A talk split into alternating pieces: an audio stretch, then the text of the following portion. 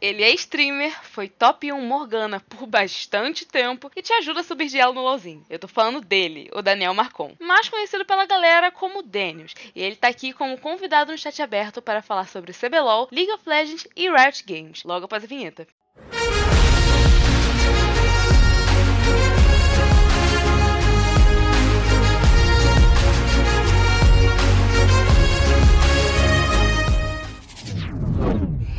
Aberto.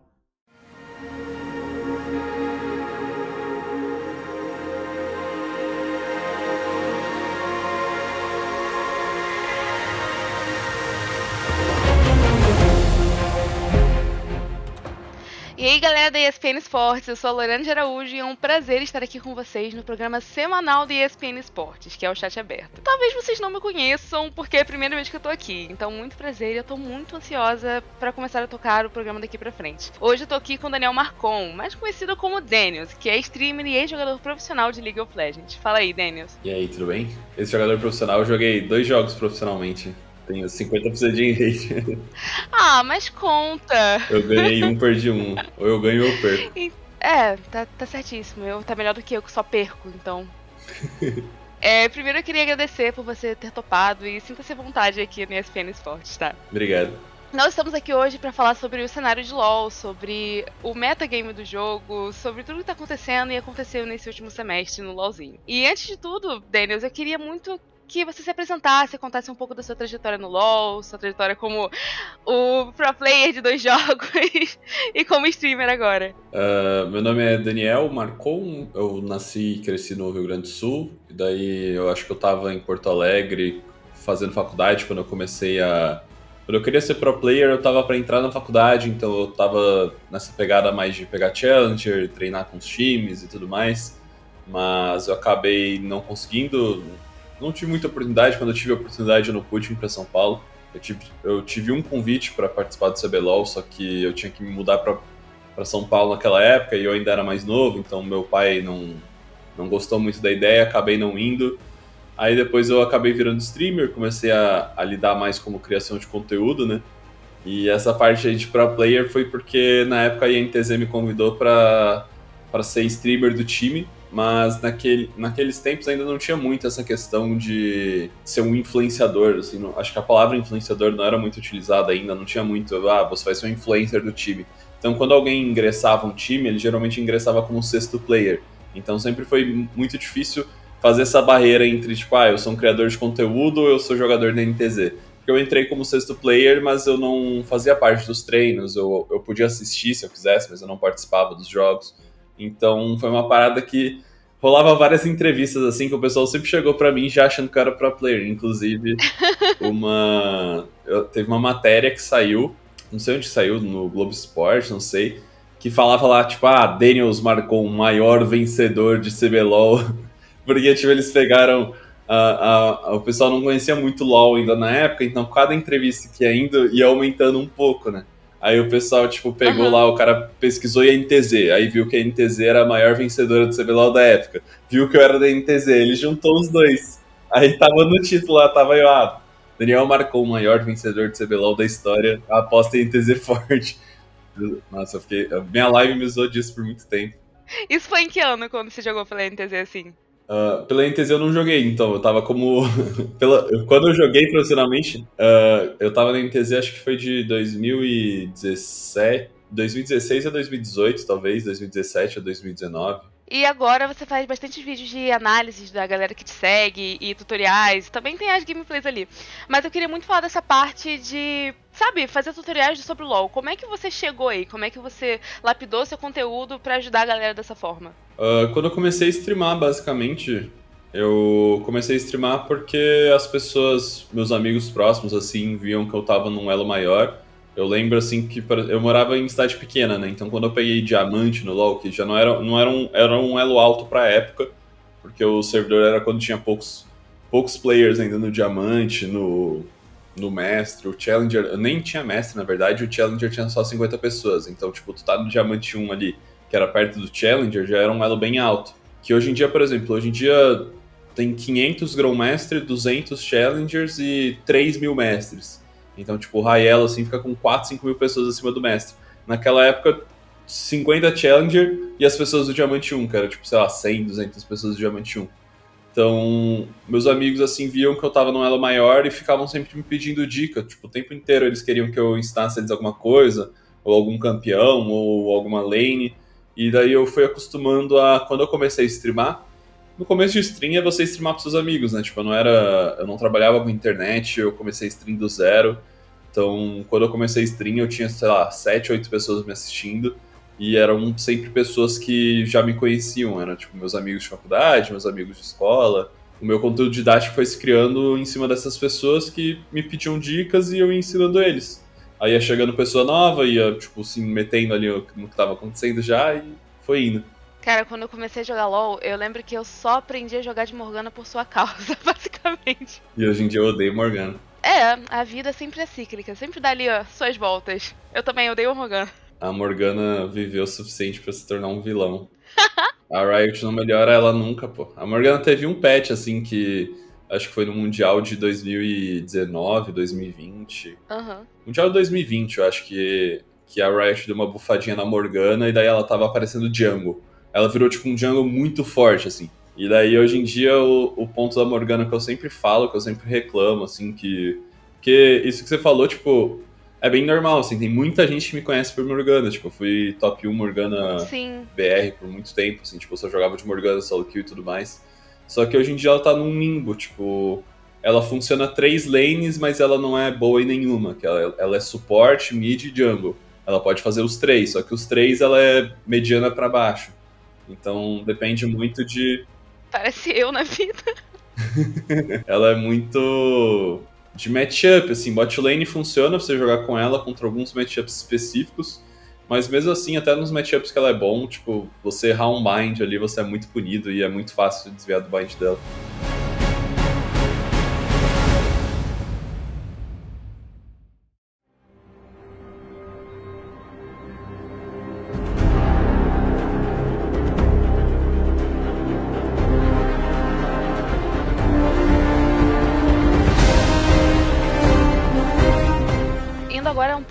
CBLOL. Você tá acompanhando esse split? É, eu tô acompanhando. Eu comecei a acompanhar mais depois que eu decidi que eu vou fazer o bootcamp pra Coreia.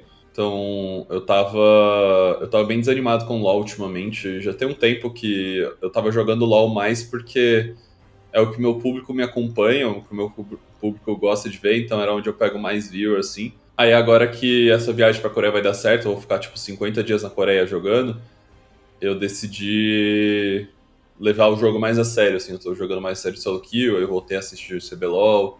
Assim, esse split foi foi muito diferente, assim, porque a gente teve uma disparidade muito grande entre os times. Entre os, os primeiros foram a Red e a PEN, quer dizer, a PEN e a Red, e o último que é a que só conseguiu ganhar um jogo split inteiro. Você conseguiu detectar algum fator para isso ter acontecido, alguma coisa que rolou ali? Eu achei esse CBLOL até disputado, é que esse CBLOL em si, tipo, teve dois times que ficaram muito abaixo, né? Teve a Kabum e a Liberty, que os dois acho que ficaram 1 16, os dois ficaram tipo, uma campanha igualmente ruim, assim. Por isso que eu falei que também foi o CBLOL mais disputado, porque tinha tanto a disputa pelo primeiro lugar quanto por último.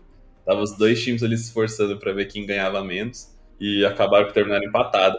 Não tem um motivo muito específico para isso, acho que é normal da franquia, como não tem mais rebaixamento, né, desde que surgiu a franquia, acaba sendo normal uns times ter um ter um split meio ruim e não conseguir voltar, porque eles acabam testando, né? Eu acho que a Kabum que aconteceu a Liberty são jogadores novos e eu sinto que são jogadores novos que é um time mais fraco assim de nome, né? não tem tanta experiência. Demandaria tempo eles jogando junto para melhorar e, e, conseguir fazer um split bom. Agora, a Kabum eu acho que foi má gestão. Tipo, é uma parada que acontece muito quando a galera quer importar jogadores. Tipo, uh, eu comentei sobre isso no Twitter de não saber quem é que faz isso, quem é que scouta os players coreanos que vêm porque assim, a Coreia é uma região super forte. Só que não é você pegar qualquer jogador da Coreia e trazer pro Brasil que o cara vai fazer a diferença no split, sabe? Que o cara vai ganhar o split solo pro seu time. Tipo, dá pra ver isso pela Los Grandes, por exemplo. A Los Grandes trouxe o Lava, que é um jogador renomado, e ele não encaixou tanto aqui no, no CBLOL. Ele não jogou. Ele teve bons jogos, mas ele não fez um diferencial muito grande. Então, quando você vai trazer um, um importe, é sempre. Você tem que sempre medir, tipo, o quanto ele tá agregando no seu time para você mudar a comunicação inteira do seu time para inglês. Porque se você tem um coreano no time, basicamente o time inteiro tem que se comunicar em inglês, porque senão é um jogador que não tá entendendo o que vocês estão falando, não tá entendendo o que tá acontecendo no jogo. E quando acontece isso, uh, rola muitas coisas. Tipo, teu time, os teus brasileiros do time falam inglês bem, eles entendem inglês bem, porque é muito diferente você entender inglês e você ter que pensar em inglês. Você está num jogo, você está jogando, você demanda reflexo e você está pensando em passar suas informações tudo em inglês. Se você está tendo que pensar na palavra, porque o seu o seu autofil, o seu automático ali é brasileiro, português, né? Então, quando o cara ele tem que se policiar a pensar em inglês e passar as informações em inglês, se ele demora um segundo a mais para fazer isso, ou ele se perde um segundo por causa disso, ele compromete uma jogada, ele passa uma informação errada. Então, tudo isso pesa muito. E você fazer isso, tipo, tem que ser muito bem pensado. Então, eu não sei como foi dentro da Kabum, mas os coreanos que. O coreano da Jungle que eles trouxeram uh, não estava jogando bem League of Legends, ele estava tipo, um nível muito abaixo de qualquer pessoa de CBLOL, ele foi o pior jungle disparado assim do split. E eu acho que, se eu não me engano, tipo, a última vez que ele tinha jogado profissionalmente foi no Japão em 2021. De fazer, tipo, dois anos que ele não estava jogando, um ano que ele não estava jogando. Aconteceu a mesma coisa com o jungle que a Los Grandes chamou lá. O jungle que eles chamaram era um jungle muito bom antigamente, só que ele fazia dois anos estava parado. Daí ele chegou e não encaixou. Então acontece muito disso de. Eu não sei se, se os times scoutam errado, mas para mim o problema da Kabum foi esse. É, eu acho que como nós tivemos alguns exemplos muito bons de coreanos que teve, tiveram uma sinergia muito boa com os times, como por exemplo o próprio Croc. Acho que entrou nessa tendência de tentar importar, mas é o que você disse, não encaixou, não tiveram ali uma sinergia muito boa. É, e, e, o time do Cabum acabou demorando muito para largar o osso, por assim dizer, né? Eles perderam, tipo, 10, 11 partidas até perceber que o jungle deles não queria jogar. E o top, o top laner deles coreano tava suave. Mas hoje em dia, como os times têm Academy, eu acho que falta um pouco dessa ideia de começamos mal o split, perdemos 3, 4, 5 jogos seguidos, já troca o time, tipo, bota um, um do Academy para jogar, vai testando coisa nova. Não adianta ficar insistindo muito e e desgastando o mental dos jogadores, né? Tipo, o jogador, mano, se eles passam 3, 4 semanas ali só perdendo, o mental deles fica muito desgastado. Vitória! E agora vai rolar os playoffs, né? Nessa sexta-feira vai ter Fluxo Vivo Cade Stars. O que, você acha que vai rolar nesse primeiro jogo? Os dois times estão vindo de uma fase bem constante, assim. Eles tiveram. A Cade saiu sábado de levar o, o maior stomp desse split de CBLOL, que eles perderam tipo, em um pouquinho menos de 20 minutos. Eles saíram disso pra, tipo, ganhar da Red, que tava em primeiro, e com um jogo bem feito, assim. Até eu comentei no Twitter que foi bem importante essa vitória da Cage no domingo, que foi para eles entrar no playoff como um time que tem chance de ganhar, e não um time que estaria lá só para ser espancado. E a Fluxo, mesma coisa. A Fluxo, desde o início do split, eles fizeram um bootcamp na Coreia, eles voltaram com uma line assim que estava bem hypada, porque eles já estavam junto há um tempo, já estão treinando tem bastante tempo junto passaram tipo um mês e meio na Coreia, eu acho. Então, eu não sei muito o que esperar do jogo por causa dessa inconstância que os dois times tiveram durante o split, mas eu ainda acho o time da Flux um pouco mais forte. Se fosse para palpitar, eu diria que é um 3-2 aí na série para eles, 3-1. Vitória! E quanto à chave superior? A gente vai ter a PEN contra a NTZ no sábado e a Red contra a Loud no domingo. Você tá esperando alguma coisa? Os preferidos são Loud e PEN, para acabar passando e se enfrentando na chave superior novamente eu acho muito difícil o, a INTZ ganhar uma série MD5 da PEN. Por mais que a INTZ tenha evoluído esse split, eles evoluíram bastante como time. Eu não sei se, se no MD5 eles tiram aí três jogos da PEN, eu acho que talvez um ou dois. Dois, assim, se eles estiverem jogando muito bem. Mas a INTZ é um time que, eu acho que dos times esse ano, a INTZ foi o que mais apresentou uma evolução, assim. Então, com certeza, tipo, nesse quesito, uh, o time que mais melhorou, tipo, sinergia e começou a jogar bem junto, para mim foi a NTZ. Vitória! Se fosse para você fazer um bolão agora, pensando justamente na trajetória de todos esses times, o que você colocaria como top 1, 2 e 3? Sabe? Quem, quem que vai representar a gente pro Mundial, assim, em termos técnicos? É, é Pen e Loud, pra mim vai ser a final novamente, Pen e Loud.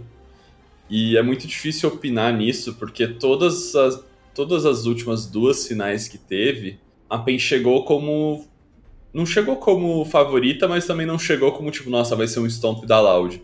e eles perderam tipo 3-0, foi 2-3-0, né? É bem complicado sempre palpitar sobre PEN e Loud, porque a gente não sabe como tá o mental da PEN para enfrentar essa line da Loud. Mudaram só um player, né? Mudou pro Delta, saiu o, programa da, da PEN lá falando um pouco sobre como foi o psicológico dos players e tudo mais. Eu acredito que a PEN tem muita chance de ganhar se eles conseguirem apresentar o jogo deles. O problema é se eles caírem nessa de perder um jogo, começa a lembrar das outras duas séries que perderam, aí começa, tipo, jogar meio mal, jogar meio para baixo.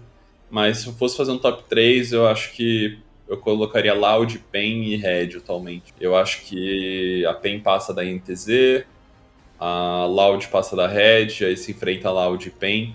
Aí Loud e PEN se enfrenta e eu acho que depois é INTZ contra vencedor de, de Fluxo e Cage, né? Vitória! Você conseguiu visualizar algum jogador que foi destaque nesse split? Você tem o seu MVP aí? As bot lane estão tendo muito destaque nesse meta, tipo, tá um meta muito voltado pra bot lane. Então, tipo, tanto o Pro Delta jogou muito bem, quanto o Root, o Cells, as bot lanes dos times, tipo, foram bem destaque.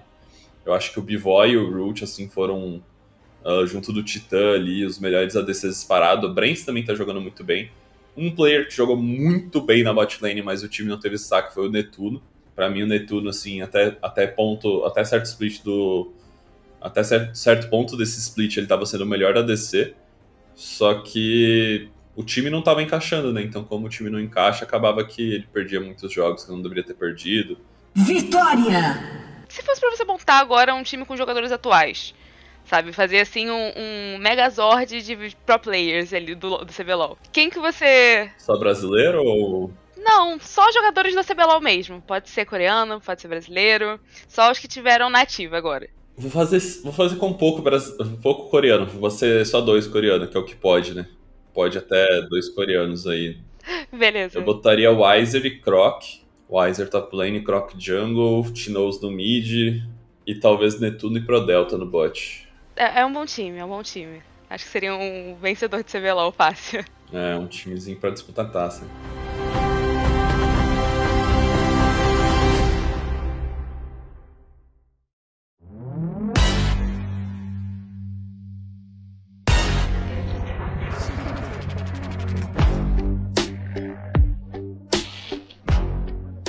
E agora, então, saindo do CBLOL, indo mais o que eu acho que é a sua área, que é o League of Legends mesmo em si, mesmo você tendo um, tendo um pouquinho longe do LoL, querendo outros jogos, é, vamos falar sobre metagame. Nesse ano teve alguma mudança da Riot que você não curtiu muito no jogo? Eu não tava acompanhando muitas mudanças até eu decidir jogar agora, né? Tipo, até uns 10 dias atrás. Mas é que esse ano teve mudança que eu gostei, que foi a bot lane se tornando muito mais impactante e suporte de engage voltando pro meta. O meta passado, o meta no passado era muito suporte de peel, aparecia muita Lulu, Yumi, Milho. Como eu sou meio suporte, eu achava meio chato jogar esse meta, tipo, porque é um meta que tu fica muito dependente do teu time, tu não tem muita, muito impacto no jogo, né? Eu só vou ficar dando peel ali, torcendo pro meu time ganhar.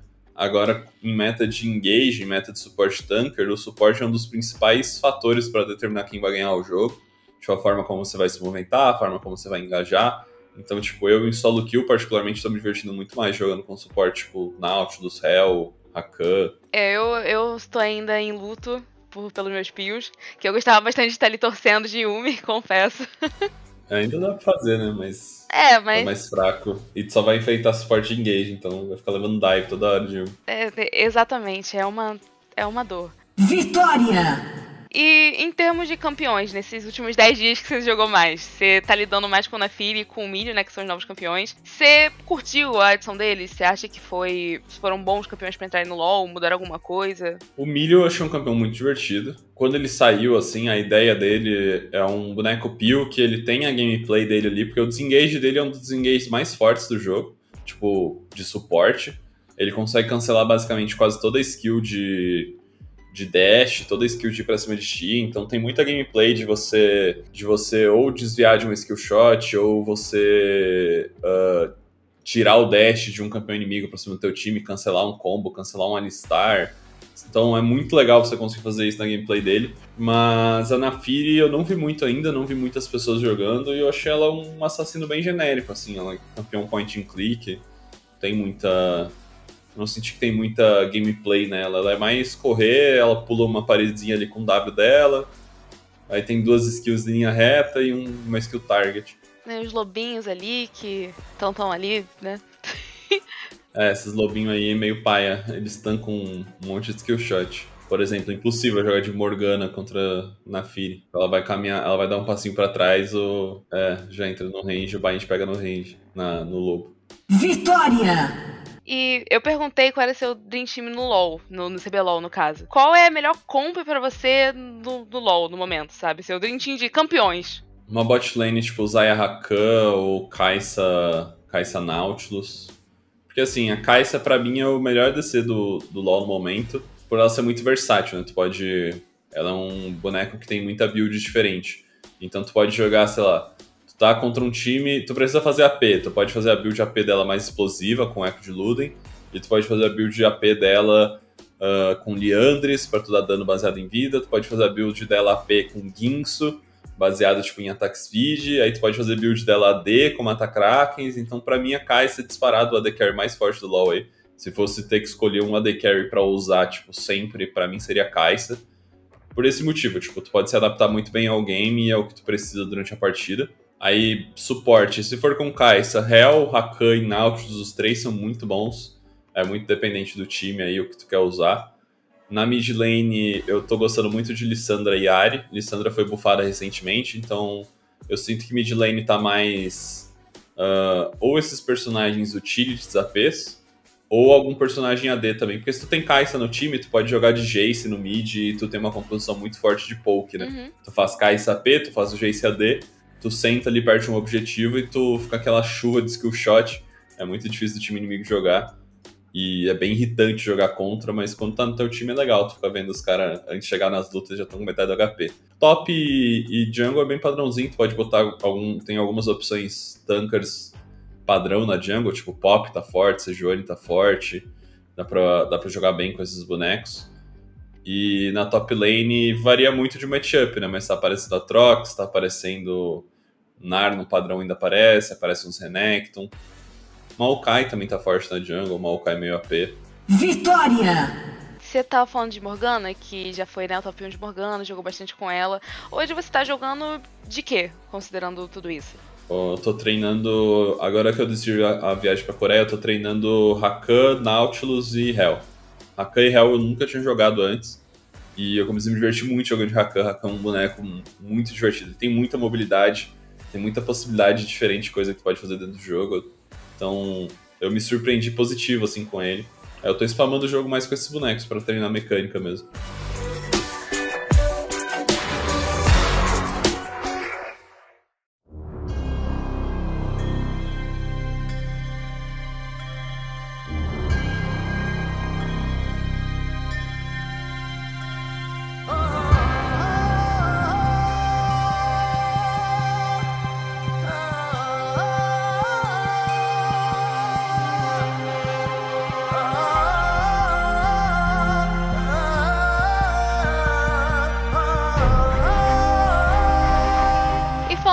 Sobre o seu bootcamp na Coreia. Por que, que você decidiu ir para lá? O que, que rolou para você fazer essa viagem? Acho que é algo que eu sempre quis fazer. Tipo, eu sempre tive vontade de jogar lá para ver como é que o League é jogado. Tipo, todo mundo fala que lá é um nível muito maior que aqui, solo kill.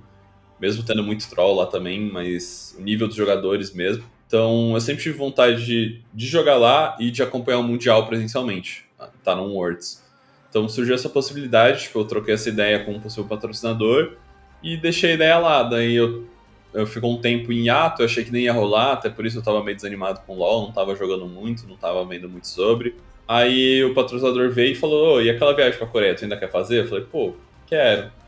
Aí fechou, comprei as datas, vou final do mês que vem, final de setembro. Aí até lá é, eu destino na minha cabeça que eu vou treinar, vou jogar, vou estudar o jogo, treinar para chegar lá no nível da hora. E você pode explicar pra galera que não sabe o que é um bootcamp, o que, é? É basicamente ir para um país para ficar jogando no server deles, né? Não tenho como jogar no server coreano daqui.